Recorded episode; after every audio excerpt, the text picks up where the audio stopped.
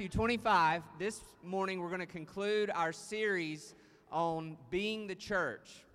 We have this fundamental belief that what God's Word teaches about us as the church is that the church is not defined as a place that you go to, an event that you attend, some, some programs that you participate in, or is just fundamentally the leadership of the church. Because that's another myth, too. You think, oh, the church, it's just kind of these personalities, these leaders, these pastors. But the Bible teaches us that the church is the people of God, saved by the power of God, and dwelt with the presence of God, and sent out with the purposes of God.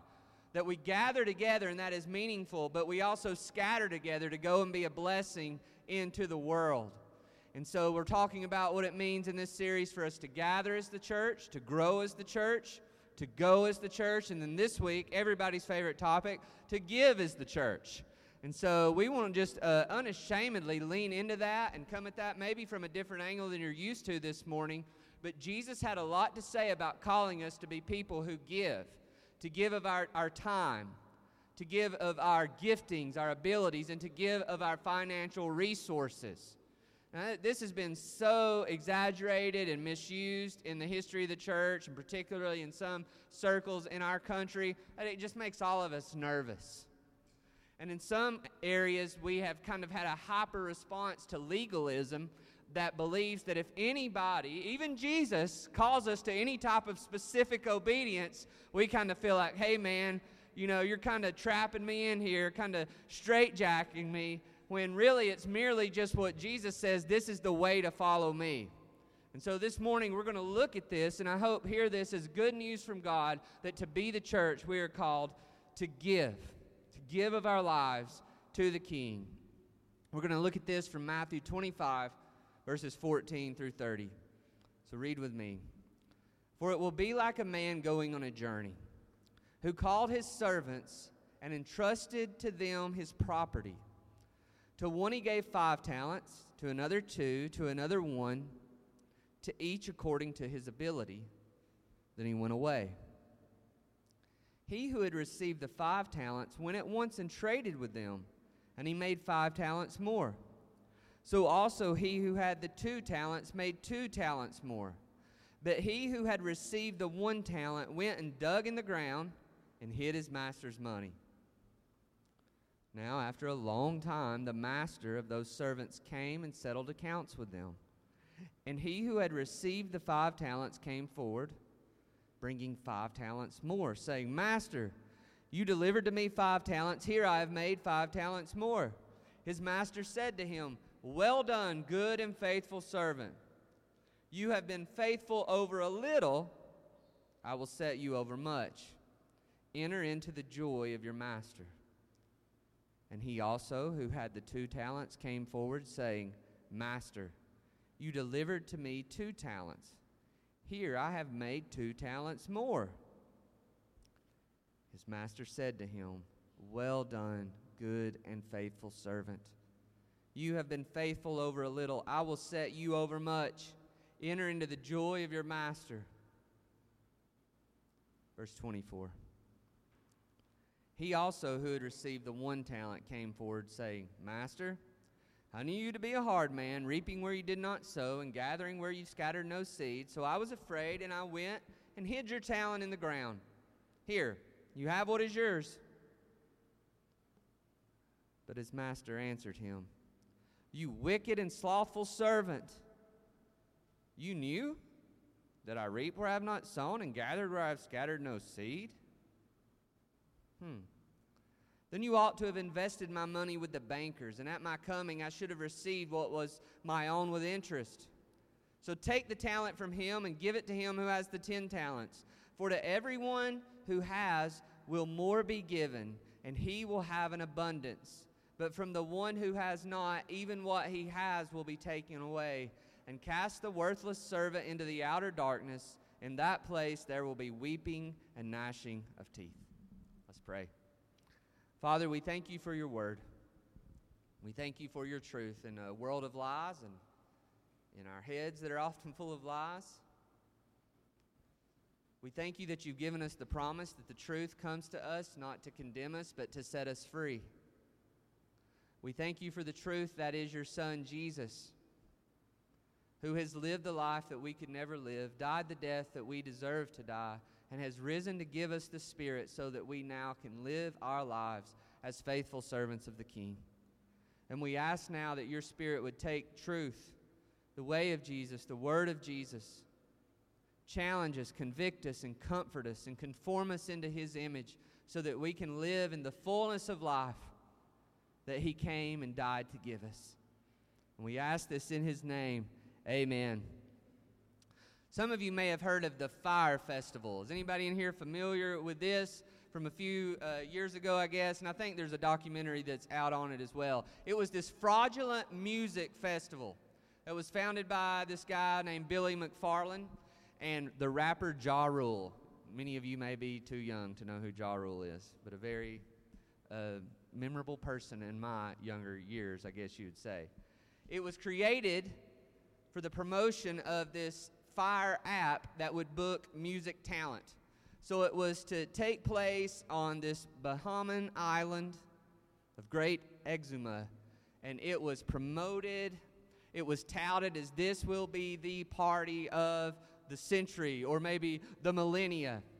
All the best people will be there. You'll come and you'll just have this extreme luxury experience and event that all the who's who and people who really count will be a part of. And because of the great promotion, and some people, although it wasn't known early on, who were famous, names like Kendall Jenner, Bella Hadid, if I'm pronouncing that right, Hailey Baldwin, I don't know who these people are, but probably some of you do.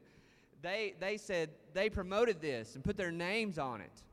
The only problem is all of this was just founded upon lies. And people sunk thousands and thousands of dollars. They invested their, their image into it because it was a status symbol that you would be going and participating in this sort of who's who event. But disaster struck, what some describe to be even a literal hell on earth when they arrived. Because instead of these luxury apartments with beach views, they arrived only to be stuck in FEMA tents, receiving prepackaged sandwiches. And none of the artists that had agreed to be there showed up.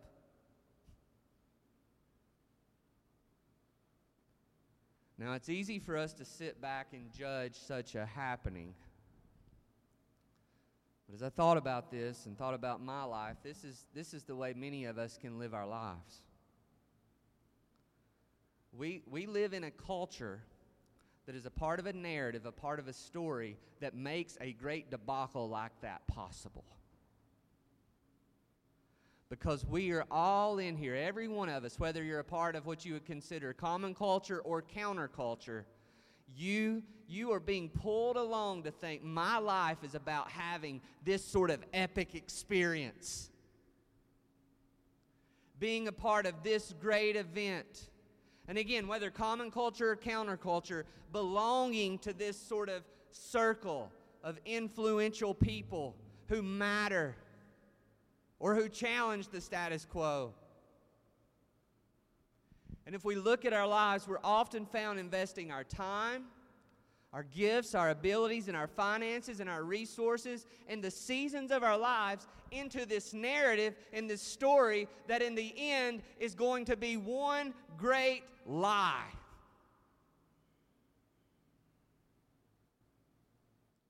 We're promised paradise, but in the end, we will find Nothing. Now, I'm sure they loved the ride. You know, some people would say, you know, well, Fridays are always better than Saturdays, right? Looking forward to something is better than actually experiencing it. And sadly, many of us, even disciples of Jesus, have settled for that. Well, at least I was a part of all the excitement leading up to nothing. But Jesus has not come to give his life for us, to make us his servants, so that we just have to live in this sort of uh, disillusioned reality that there's nothing to live for, there's nothing to hope for, there's no kingdom, there's no coming. And so the best we can do is just entertain ourselves in this great lure and this great lie that consumes our lives. The world is scamming us on our giving. So many people, and some of us, I'm sure all of us, I know me, in some pockets of our lives, we're getting taken for a ride.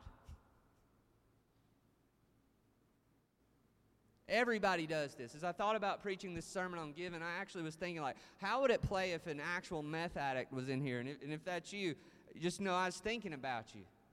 Would it be irrelevant for a meth addict to come and hear a sermon on giving? Would they sit here and think, hey, man, I need healing. I don't need you to preach a sermon about giving? But the reality is, a meth addict knows more about giving than most of us. Every one of us in here, from the meth addict to the mansion in town, are investing our lives and our resources in something that we think is going to give us the highest return on our investment. All of us, again, from the meth addict to the mansion, are a part of some narrative, of some story that says, This is what makes life matter. This is what gets me through my day. Therefore, this is what is worth me giving my life to. So it's hard for me to talk about giving. I, I fear talking about this subject out of all of them because it is a call for people to sacrifice, but it also op- opens up for great misunderstanding. There's a lot of talk in our culture about being on the wrong side of history when it comes to contemporary issues, but Jesus was really the one who said that first and said that best. That's what these parables are about. This is in the context of Matthew 24. Jesus is saying, The end is coming. This is what's going to happen. This is what it's going to look like. And as my people, I want you to be ready so you are on the right side of history. Because I am the king, I win, my kingdom is coming. He gives a parable before this and says, I want you to be vigilant and ready into my return. And then he gives this power that says, Not only do I want you to be vigilant, I want you to be diligent to not waste your life living in the lie of the world, but to give your life to the kingdom, to the King who has given his all to you. God wants us to give our lives to Him, not first of all because He needs it, but because we need it. And so we gather because we're family, we grow because we're disciples, we go because we're missionaries, but we give because we're servants of the King. So, how do we give to God as He's given to us? The first thing we, I think, our text points us to here is we must realize the great potential behind all of our giving. Notice verse 14 here. It says, It will be like. What is, what is it? We got to understand that. It's the context for the whole parable. It's the kingdom, it's the coming of the kingdom, it's the great accounting, the great consummation of time. We're told here, we have to understand as God's people, we have been invited into a big story, the big and true story of the world. The whole of the Bible is about the kingdom of God. The whole of history is about the kingdom of God. And so many of us are living our lives trapped in these little stories, these little narratives that the world gives us. When Jesus is saying we need to expand the horizon of how we see our way and our drama in this world, we're a part of that story of the kingdom. And as servants of the kingdom, we have been entrusted. This is what verse 14 goes on to say, and entrusted them to his property. And then verses 15 through 18 lay this out that we've all been entrusted some five talents, some two, some one. But every servant of the king, or everyone who claims to be this servant and to receive this calling, has been given opportunities to live a life that is faithful to the king and in the story of his kingdom. We're going to circle back around at the end to, to, to kind of undercut some misconceptions about this parable. But first thing we want to say is just to make sure is that a talent here is not like a talent show talent. And if you read this, it, it would make sense on the surface, but sometimes maybe we get stuck on the surface. A talent would have been a measurement of money. It would have been, some say, equivalent to like a year's pay. So, five talents, think five years' pay. Two talents, think two years' pay. But one talent, think one year's pay. So these are not equal, but they're all highly significant. This is important that the equality of what we may view our opportunity does not equal the significance of what we've been entrusted with. We live in a world that is fueled off of competition and comparison. If I can't have what they have, then it doesn't matter. If I can't do what they have, then I'm going to take my ball and go home. This parable is sort of kind of coming against that as Jesus does and saying, it may not all look equal, but it's all significant. And when we get trapped in this comparison and competition mindset, we miss the biggest point that the king has entrusted us with something of such value. The question before us is Is your life pulsing with this kingdom calling and potential in your life? Are you sitting around trapped and comparing your situation and your season with other people, or are you basking in the grace that God has given you?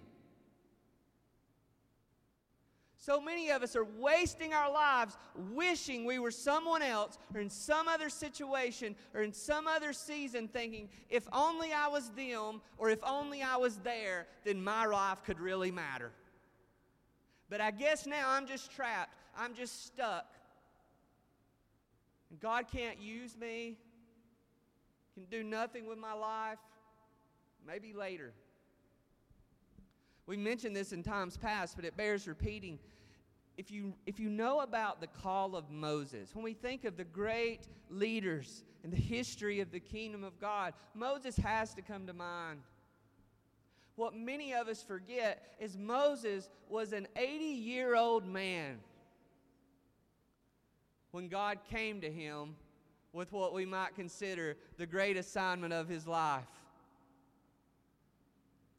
But what we may fail to realize is that moment was not when this assignment began, his whole life was that assignment. And when God came to Moses and he said, Moses, I want you to go and lead my people. If you think Moses said yes, then you need to go back this afternoon and read Exodus chapter 4. He didn't. He said no. We have these over glamorized visions of these people in the Bible. They're equally needy of Jesus as we are. He said, No, you got the wrong person. Look at me, God. I live in a wilderness. I have a speech impediment. I can hardly talk, and you want me to be your spokesman? Look at my gifts and abilities. Look at my season of life. And oh, by the way, God, did you miss this minor point when you're calling me to do this? Those people have already rejected me. I tried that 40 years ago. I tried to be your protector. I tried to be your leader, and, and, you, and I'm reading into it a little bit here, but you can thank Moses saying, Thank you very much, God, you let me down last time. I murdered a guy. I got anger issues, God. I got ability issues, I got story issues, and I got anger issues. And it is amazing how God replies to Moses. Basically, with two words I am.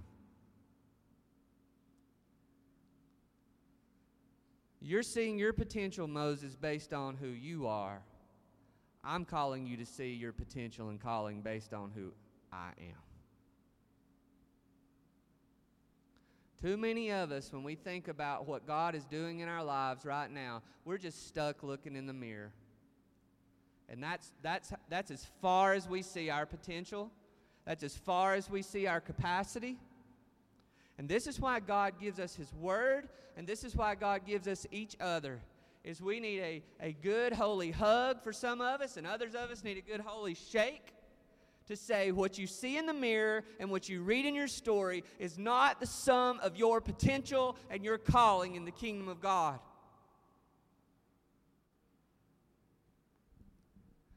Are you entrusting your life, your time, your gifts, your abilities, your resources, your finances based on what you see in the mirror or read in your story or look around in your life, or are you basing it on who God is, on what He's done, on who He says you are, and on what He's calling you to do? We can't even begin to talk about giving unless we begin to call one another to own the identity that God has given to us as His children. He has entrusted to you an identity that says you are His chosen and beloved possession. Doesn't matter what anybody else says. It doesn't matter what those voices say in your head or those tapes playing over and over again. This is who God says of you. I created you in my image. I knew you in your mother's womb. My thoughts are precious towards you. If you are in Christ, I have given my Son to cover you with His blood. I have sent my Spirit to indwell you. You are my temple. I've entrusted you with my very Spirit, my very presence. I've gifted you. Every person in here in Christ has been gifted by God through creation and the image that He's given, and through salvation and the Spirit that indwells you, and now inflames those natural gifts, but also gives new ones. So that you can participate in the work of the kingdom until the King returns. So, what does your life show how you view your potential? Because your life is the revelation. What story are you living in?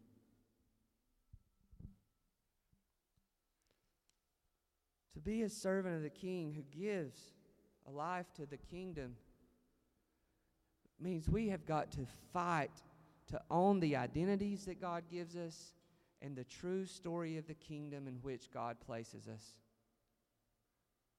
You may think, wow, my life just doesn't matter. It's just over here in this like it's just a really sad story. It would just even be too sad to make a movie out of, right? It would just be too bad.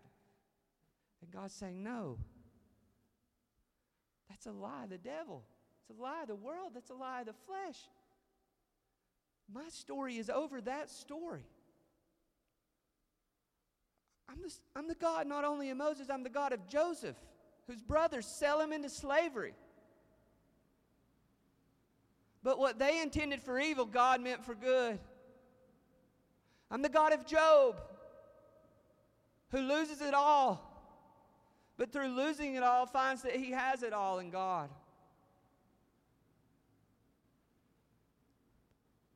The God of Jeremiah, who weeps as he sees the dreams of a nation go down in flames. And yet God says, There are no wasted years because I will take what has been wasted and I will redeem it and use it for my glory, for your good. We must realize the great potential we've been given.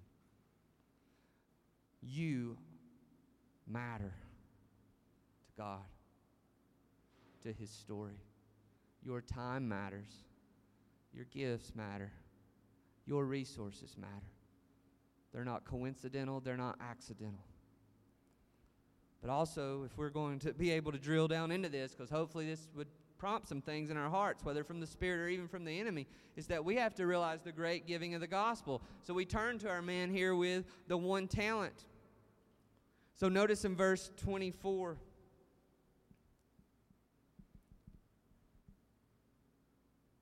says, He also who had received the one talent came forward, saying, Master, I knew you to be a hard man, reaping where you did not sow and gathering where you scattered no seed.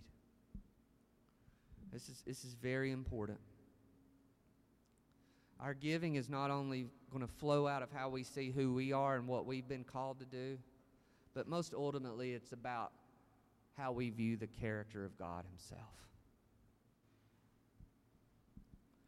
This servant distrusts the heart of the master. It's a distrust of the heart of the king. Can't trust this guy. What's he doing here? What's his angle? I mean, yeah, he gave me a year's salary worth of opportunity, but he didn't give me as much as other people. So, verse 25 so he is afraid. He goes and hides the talent in the ground, and then he says, Here's what you have is yours. This image of digging is we need to we need to imagine contrasted with the other two servants is that they're out working diligently. They're investing their lives, again, their, their time, their abilities, their resources into the king's story and the king's agenda. But but one one talent guy digs and buries it. And so we, we're only left to imagine now he just kind of does his own thing. This is how he stewards what the king has given him. Is thank you. I'm going to bury that and leave that there. I'll just give back to when you come back. I'll just give back to you what you gave me to start with, and I'll just go over here and live my life. I'll do what I want, spend my time how I want, spend my resources how I want, use my gifts how I want. But it's all fueled off of this supreme heart disconnect from actually knowing who the master is. So, as you'll notice in verses 26 through 30, that the servant really has got it all wrong. Verse 26, we see, uh, says, You you wicked and slothful servant, you knew that I reap where I have not sown and gather where I scattered no seed. Now, you'll notice in your Bible, and not all translations, but most translations, in that sentence with a question mark. Now, we could do the uh, textual debates at another time, but, but the historical interpretation of this parable and why it receives that in many, but not all translations, is, is the master here is not affirming what he's saying, like, yeah, you know I'm a jerk. So why'd you do this? No, he's actually challenging that. The question mark is to imply, you thought this? Really?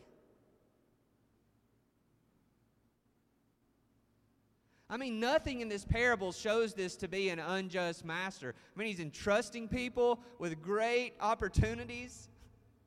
He's leaving. He's saying, I want you to take care of this. I want you to, I want, I want to give you something to invest your life into that matters. And all this guy saw was a wicked master.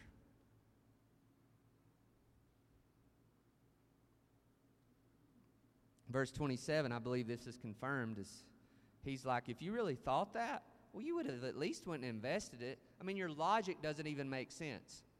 If you're going to come back and you think I'm going to, like, you know, just coming back to bring the hammer down on everybody, well, then what you did is the most illogical thing in the world. Because you could have just went to the bank and invested it there, and at least there would have been some interest that we got off the top.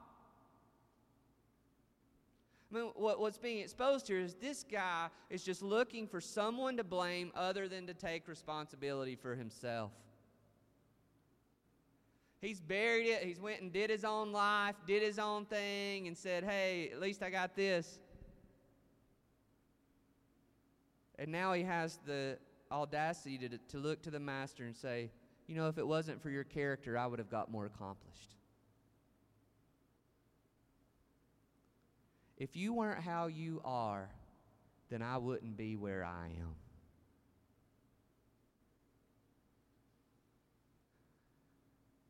It's your fault. Any wasted time? It's your fault. You didn't give me what they gave me. You didn't give them what you gave me, that is. I know how you are. You just don't know what you're going to do, so why should I even try? What is revealed here is this servant does not love and trust the master like the other servants. This isn't about earning the kingdom. This isn't about some sort of works righteousness. That's why this parable ends how it does. The servant doesn't love and trust the master, so he's removed from the presence and care of the master. He's, given what he wants. See, how we live our lives and how we give our lives, of our time, of our abilities, of our resources, our finances, it's just first of all mainly about how we view God. That's a hard pill for me to swallow as I take an asset assessment of my own time, talents, and resources. Talents used in a different way than this text, as we'll see, but the giving of our lives reveals the state of our hearts. I remember counseling a lady one time who had been caught shoplifting and she came for help. And what was so interesting and perplexing is that she lived in great financial security. It was very brave of her to come forward and admit this because this was a situation where this particular person hadn't been caught. But, but she wanted help. And as we dove deeper into her story, we talked about a childhood of where there would be seasons in her home where there wouldn't be food to eat. Now, usually there was, and occasionally, you know, there wasn't. And so what she began to do is she began to hoard food in her house. You know, even even from the own supper table in her own house, she would take a little, kind of sneak it, and had her own stash. When she was at school, if there was snacks, you know, she might, you know, just sneak sneak one. Go home and put it in her, her little stash. And so this began to be this practice of where she she she had parents who she thought loved her, but she didn't really trust were going to always provide for her. And so she developed this, this way of survival, this way of coping, this way of gaining a sense of security. And even though she had grown up and had now had a job of her own where she could provide, but also had a husband who provided, as she found herself still falling back into this pattern that was this scarcity mentality. Like, I've got to be really careful because there's not going to be enough. And I, and I can't give. I can only give to the point that I believe I'm going to be taken care of. And she created this self management system that was very irrational, but was all rooted in that belief. And that same scarcity mentality can tempt all of us. As the world, the flesh, and the devil continually tell us we cannot trust that God is going to come through. Don't give. Don't give too much of your time because you're just going to get taken advantage of and God's going to be setting back at the end. This is really, I mean, let's be honest. This is how we think if we say it out loud. He's going to be sitting back smiling just like he, oh, watch me give them this test.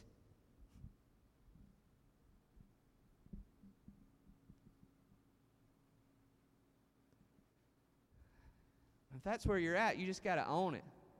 You think of God as this wicked, test giving teacher up in the sky let me see how I can make their lives hard today.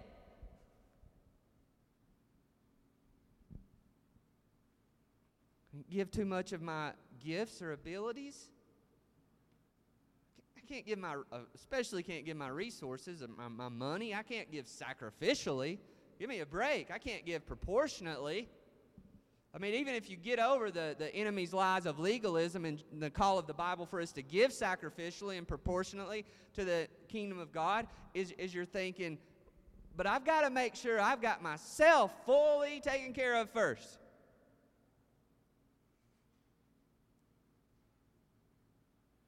I can't trust him.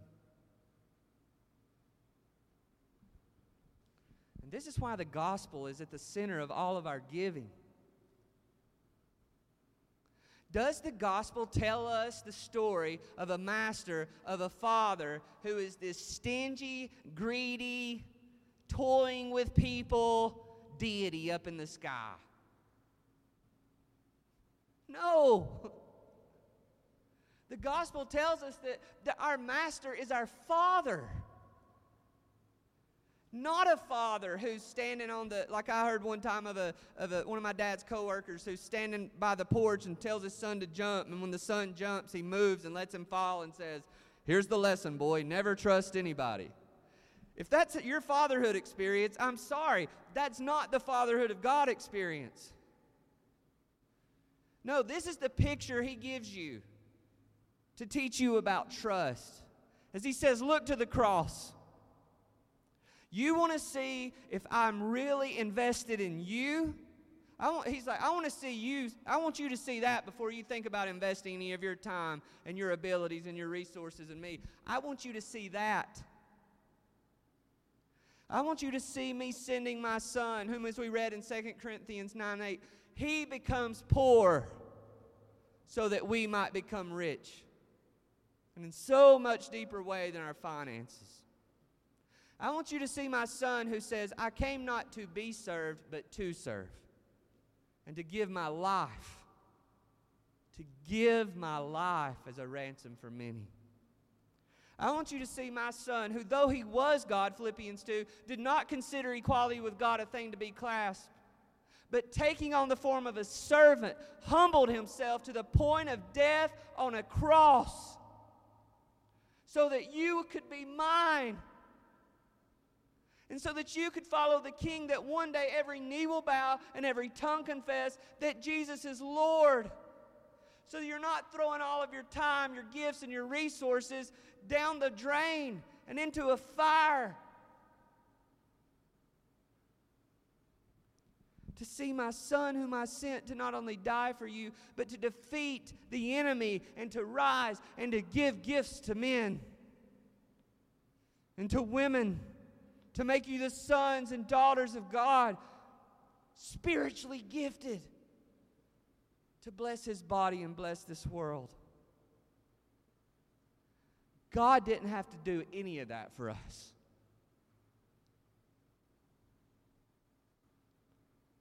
He has rescued us from eternal judgment. And sadly, so often we're sitting around comparing who has it better and who has it worse. As Romans 8:32 tells us, I want to read this. I want you to see me read it even.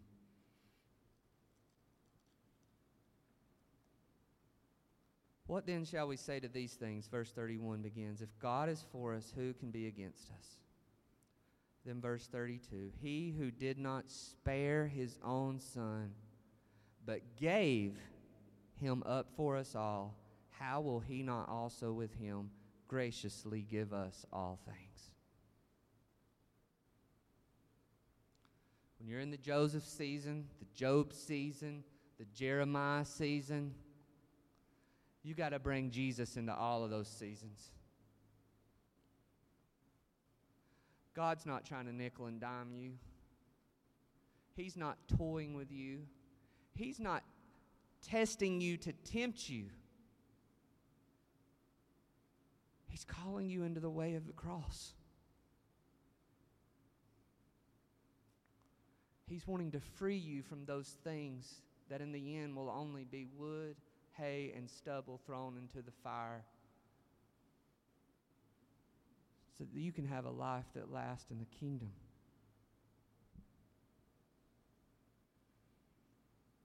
So, the last thing we see in our text here today is we need to realize that giving is not about really any more than just faithfulness in the opportunity that is now and not the laziness of looking to the next. This is hard for us. Again, our whole culture lives off us getting to the next thing. Right? That's how everything in our that's how all ad advertising is done entertainment. Like that's, if you don't realize it, that's the matrix we're, we're stuck in. Living for the next thing. Wow, I got a good phone, but there's a better one coming. Wow, I got a good job, but there's a promotion coming. Wow, I'm enjoying school, but there's, I mean, it's always, always next, next, next, next, bigger, better, bolder. And this parable, and Jesus is saying, I want you to really understand what a talent is so that you don't get trapped in that your whole life. And at the end of your life, you're thinking, wow, I was never living in my life. Some of you kids are already being told in elementary school, get ready for middle school, middle school, get ready for high school, high school, get ready for college. I know why we say that, but I just want to speak to you now. Live where you're at.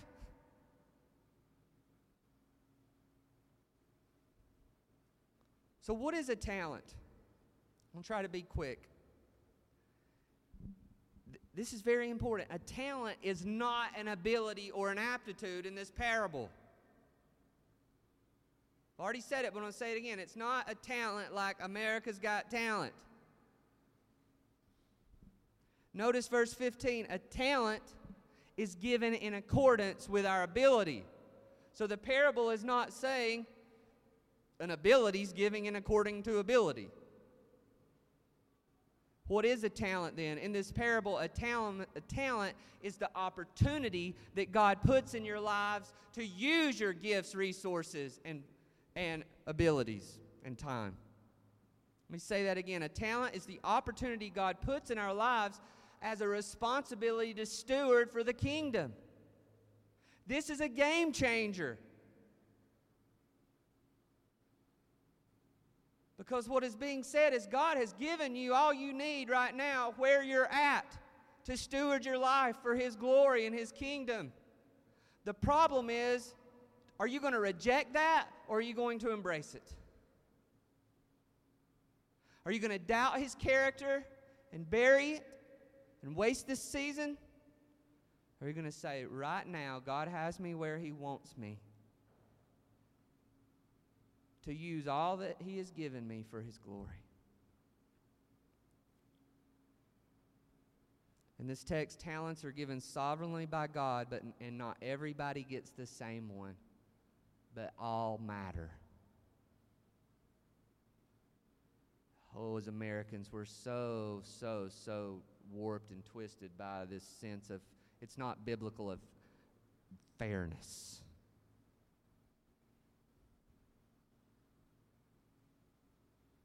One talent is grace upon grace. One opportunity. Some of you are probably thinking this. If you're like me, God, you're wasting my potential. If I lived in a different home, I could make a bigger difference. If this hadn't happened in my life, I could make a bigger difference. If I had this money, if I had these resources, if I had this, you think God's wasting your potential, but all we're doing is wasting His assignment. We're blaming Him for Him putting us right where He wants us right now. Some of you may be in evil, wicked spots, and God is not the author of evil. But just as in the story of Joseph, He is sovereign over it, and He is able to cause all things to work together for good to those who are called according to His purpose.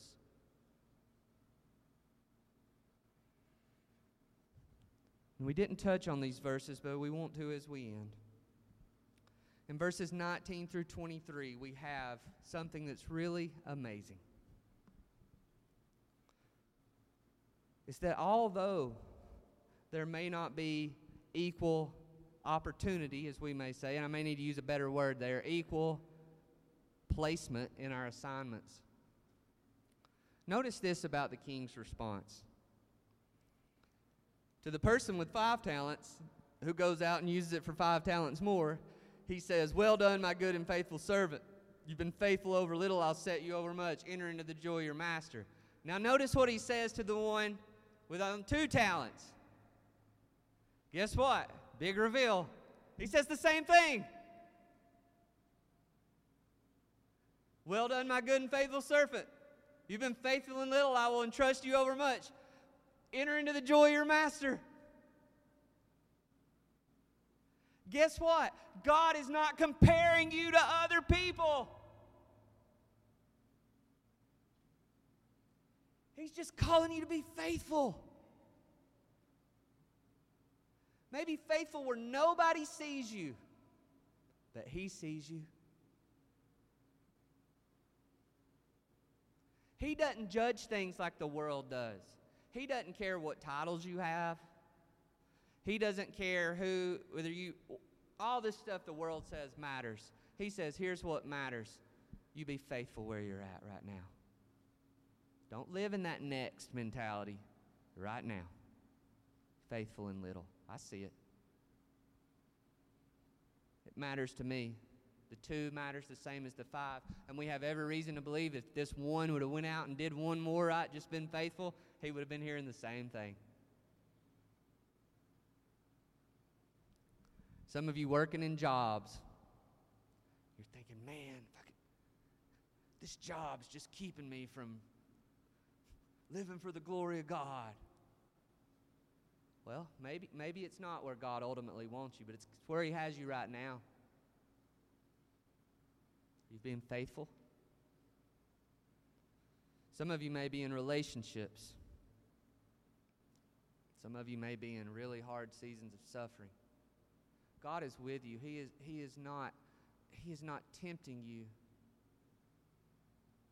But He has given you an opportunity to probably, to not probably, to most definitely display His glory as you go through that in a way that this world needs. When we moved from where we lived originally to go and begin to be trained to plant this church,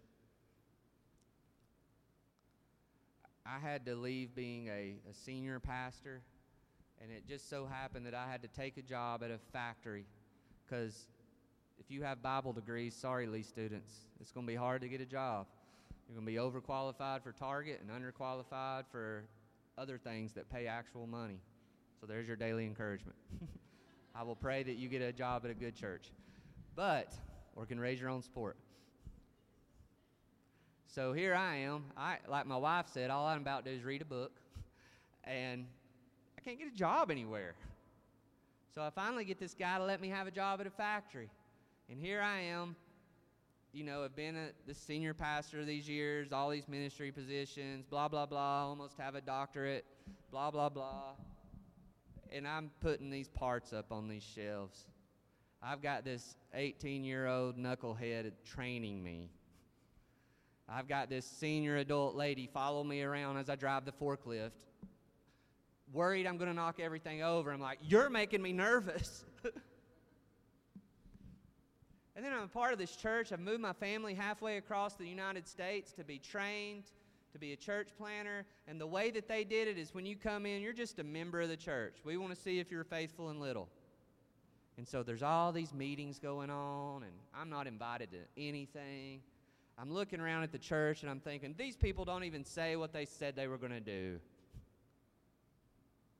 live like family, whatever, all of life mission, whatever, more time to rest and enjoy, whatever.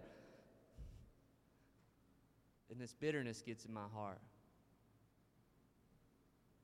Because I believe in that lie. I've got to have somebody give me a title, I've got to have somebody give me a position of influence.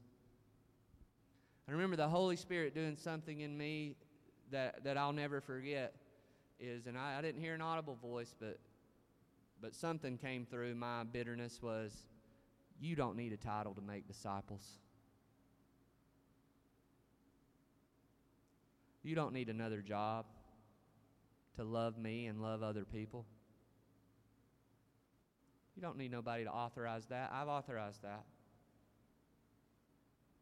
You don't need a you don't need to be a missional community leader or whatever to to give your life to seeing people who don't know Jesus come to know him. And it was transformative because then, guess what I started to do? I started to actually see the people that were around me in that factory. I said, hey, I can invite that guy to lunch and learn his story. Hey, our MC was serving foster families, and of course, we were all gung ho thinking you could do this a different and better way. Well, instead of whining over that and complaining about that, why don't we just have the foster family over? Why don't we just love people? Instead of accusing our leaders of not being whatever we thought they should be, what if we prayed for our leaders? What if we tried to understand where they're coming from and assume the best of them? And as we were faithful in little, lo and behold, God gives more opportunities. This is what God is calling us to.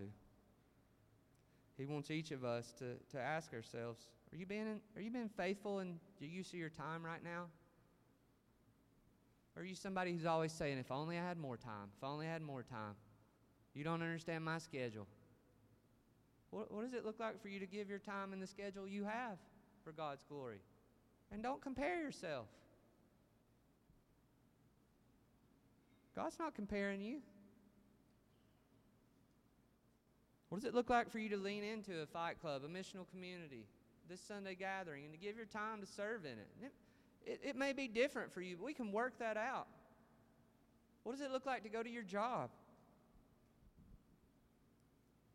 What does it look like for you to be faithful of your gifts and abilities? Have you taken any time to do an assessment of what, how you've been gifted by God? We'll help you do that if you don't if you want help and to say, how can I take my gifts and my abilities and use them to serve the body of Christ? We need each other. But if not, how am I taking an assessment of how I can use those out in the world, in my neighborhood, in my everyday life?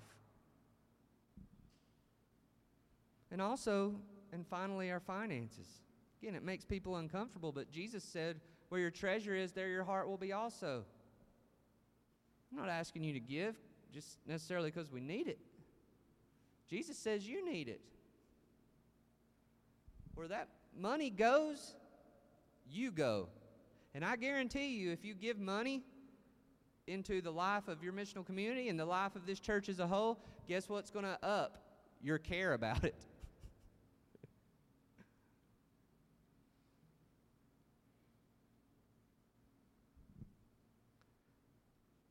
Let me close by reading this from 2 Corinthians, and we'll come to the Lord's table.